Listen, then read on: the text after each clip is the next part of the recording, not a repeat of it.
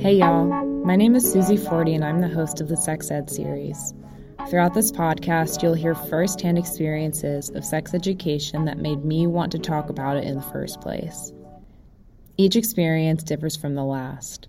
You'll hear about the combination of awkwardness and boredom that students experienced in their sex education classes, if they had a class at all. To me, hearing snippets of my friends' sex ed experiences already felt like a recipe for disaster. And I'm not the only one. So it was really weird. Um, and I remember my classmates also thought it was really weird, just the whole setup of it. It was entirely geared towards um, you know, cisgendered people as well as heterosexual relationships. You know, there's so many young people that aren't in school or aren't in school enough or switch from school to school. Um, that there's a lot of gaps to be filled. I did not have any sex ed in school. Teachers talking to us, and they sent home a packet um, to give to our parents to be like, "Can you talk about this with me?" To create this series, I talked to people around my age who have had sex education in high school and middle school. I'm 22 in 2022. I chose this group because they're the closest to having the most recent version of sex education on the shelves right now. I think looking into the information about sex that the coming generation of adults is working with is crucial to our future. Most of the people I spoke with on this topic wanted their voices to be listened to, but were worried about sharing their full name. You'll notice some of the sources are going by their first names and some are going by a pseudonym. This is for their protection and safety, and so that we could chat freely with one another without any sort of censorship. It's important to get this information even if their full name is not shared. Also, most of my reporting is centered in the United States. The history of sex education that I'll talk about will cover other countries around the world and compare them to the US.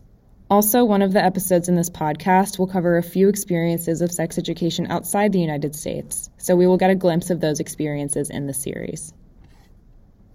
Third grade, I had to write the alphabet over and over and over again for like two hours in detention because I told a, another kid what sex was because she asked me. I very much see the role of being a sex educator is kind of a constant thing, whether I have that formal organization I'm a part of or just everyday life. Fuck! Did you call it head what? as well? Yeah! Did you call it head? Of course. It feels like the only safe space that I do have to talk about sex is with other queer people. It can be hard for me to like really like feel pleasure and everything because of like how I was raised and like like it's like shamed upon to like I feel like I'm still working through that.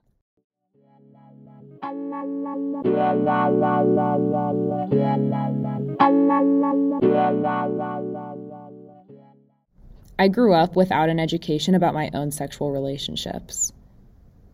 I had an hour in middle school discussing what it would be like when I got my period and what happens to my peers when they did as well. But in high school, I had no conversations about consent, about sexual pleasure, or about anything I really wanted to know. The teacher mentioned abstinence to us, and the rest of the health course was mostly about healthy eating. I've watched my peers and myself stumble through our sexual relationships without having the knowledge we needed about consent, pleasure, LGBTQ plus sex, sexual assault, really every other aspect of sex and relationships that you can think of. Tragically, the outcome of these avoided conversations has been violence for many women, non binary, and trans people that I know. My goal with this project is that I will even minutely disrupt this pattern of violence by listening to what young people want out of their sexual education and figuring out how this can be made into a reality. It's going to take a village, but that's where you, the listener, comes in. Take a listen to the end of the episode if you want to hear more about that. These stories need to be told, not just for education purposes, but to normalize these conversations about sex. Talking about what we know and what we don't about sex over and over and over is how we will each become the best versions of ourselves inside and outside of the bedroom. Destigmatizing this topic is crucial.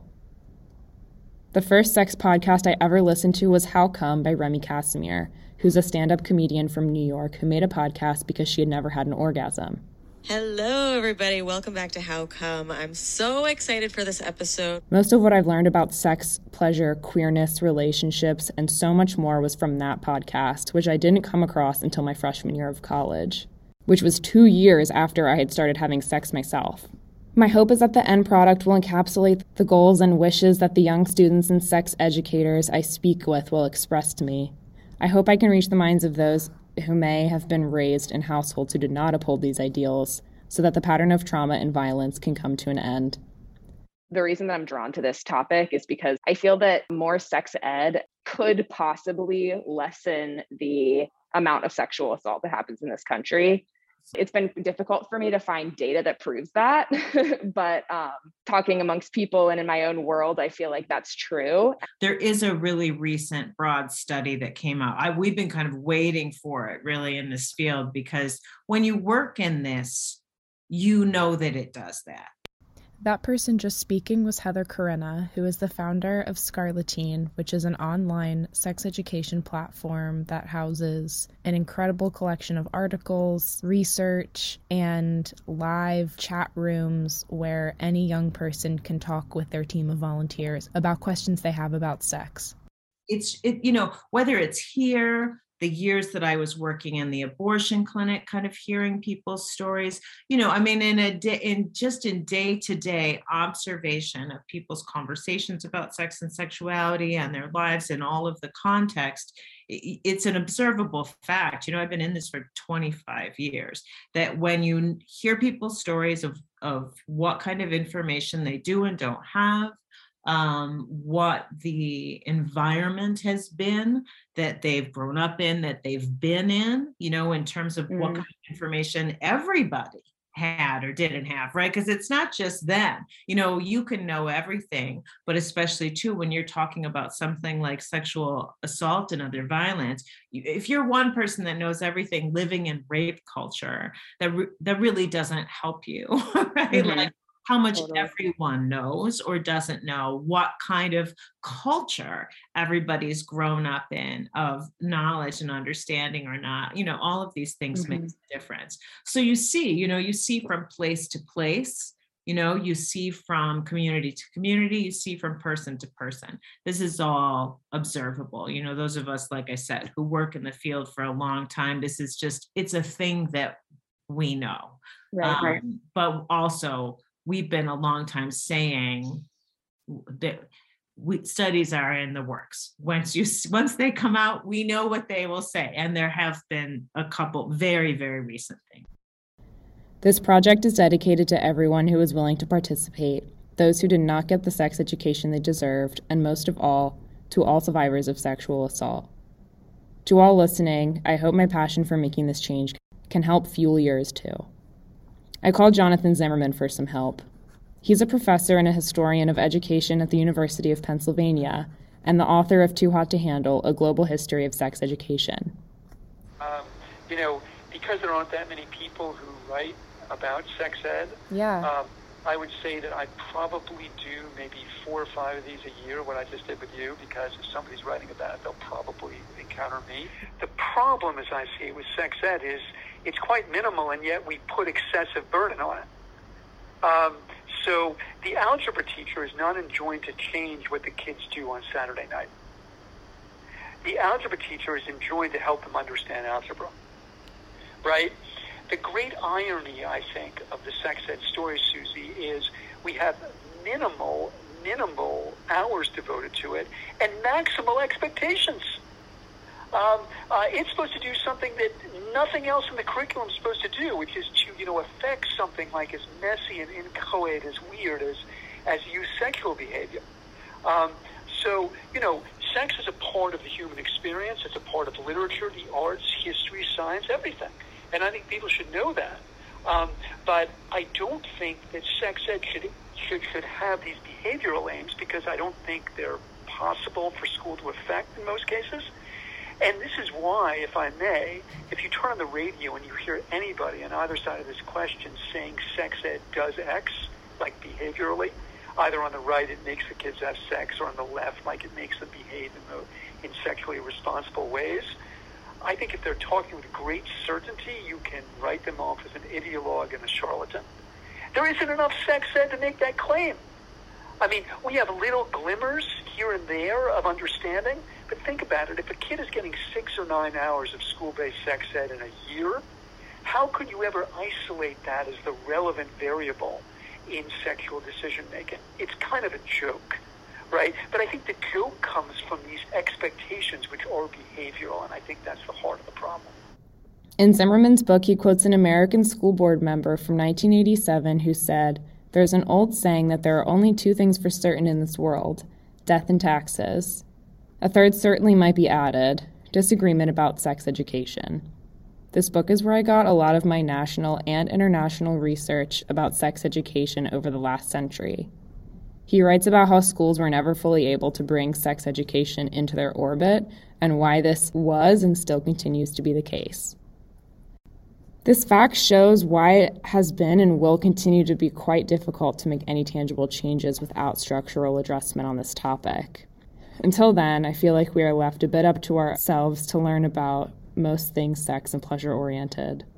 This podcast serves to change this by providing answers to the questions and topics that you're curious about. All right, back to this important history. The need for sex education came about from the rapid spread of what was then called venereal disease, but we now commonly refer to as sexually transmitted diseases or infections. I'll refer to these as STIs. When people quickly became infected with all different types of STIs, the need for sex education grew. In 1902, education was not the way that folks dealt with this disease. The situation was dominated by physicians and their medical expertise of treating infection. It was difficult, though, to implement sex education effectively in any manner. The name was debated over, while terms that included the word sex or sexuality would be deemed too explicit for parents or teachers. Terms used like family life education, life skills education, or population education would leave room to leave sex out altogether. Jonathan Zimmerman talked with me about the role of globalization in all of this. I think one of the reasons that sex ed in schools, underlying in schools, is so limited is that our societies are so diverse. And what that means is we have very diverse understandings of what sex and sexuality are or should be. Um, that's the real takeaway of my book is that globalization has made school-based sex ed almost impossible. When when I when I delved into the globalization literature when I was working this book, I was very dissatisfied with it because it seemed to me that in most iterations, globalization means something like liberalization or cosmopolitanism. And this is what I, my students have learned to call like boutique multiculturalism. Just the idea that if we kind of have a great, glorious rainbow, right, that everyone will somehow agree with each other. This is false. And I think on sex ed, we see that especially. The implementation of sex education was mostly an international move which could never be reduced solely to the biology of the situation, even though this was quite a popular tactic at the time of early sex ed and continues to be. The United States took the lead on the subject in the beginning of the 20th century, but faced a lot of backlash from conservatives on the subject later into the centuries. Zimmerman writes Zimmerman writes in his book Try as they might, though, Americans could not escape the impression that sex education had been initiated and imposed by them.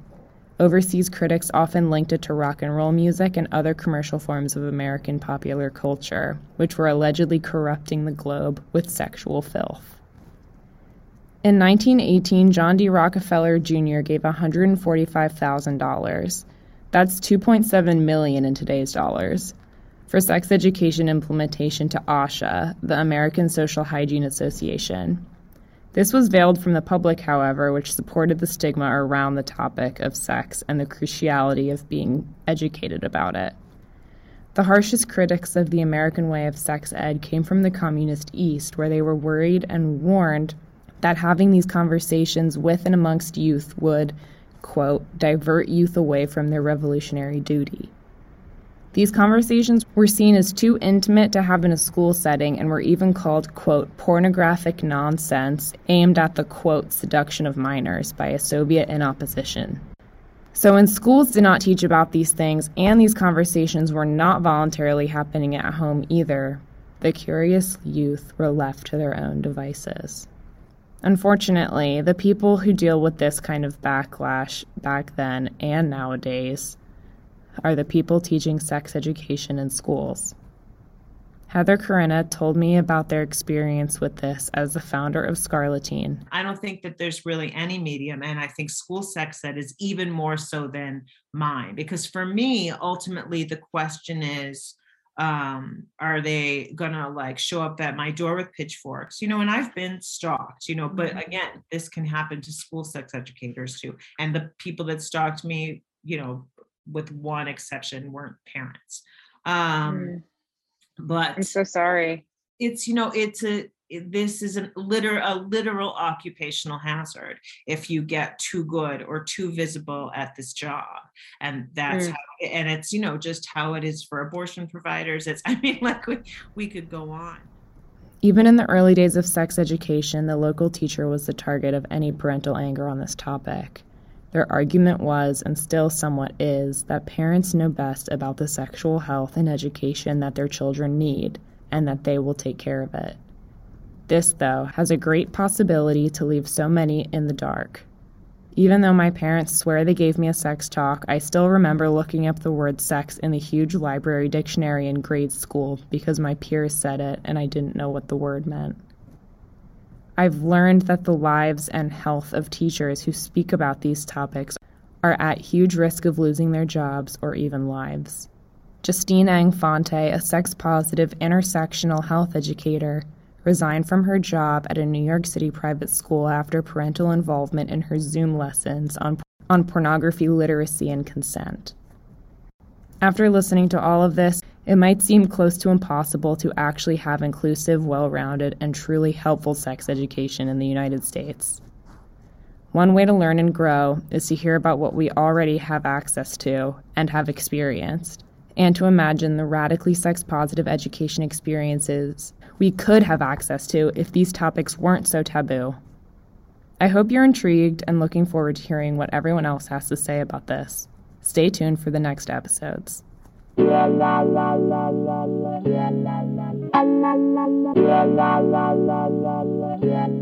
This is a space where we want all the hard questions to be asked, answered, re asked, clarified, etc.